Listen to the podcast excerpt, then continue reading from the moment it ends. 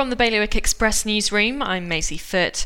A convicted sex offender has pleaded guilty to making indecent images of children in Jersey. He also admitted breaching a restraining order restricting contact with his children. Up to 2,500 people have marched through St Peter Port to protest against the current plans for the future of secondary education in Guernsey. They're calling for a pause on the two school model and a review. Jersey's Environment Minister has allowed chemical levels to exceed the legal limit in the island mains water until 2025. The exemption was granted following an application from Jersey Water and 60,000 litres of fuel was needed to satisfy the latest super yacht to pay a visit to Guernsey.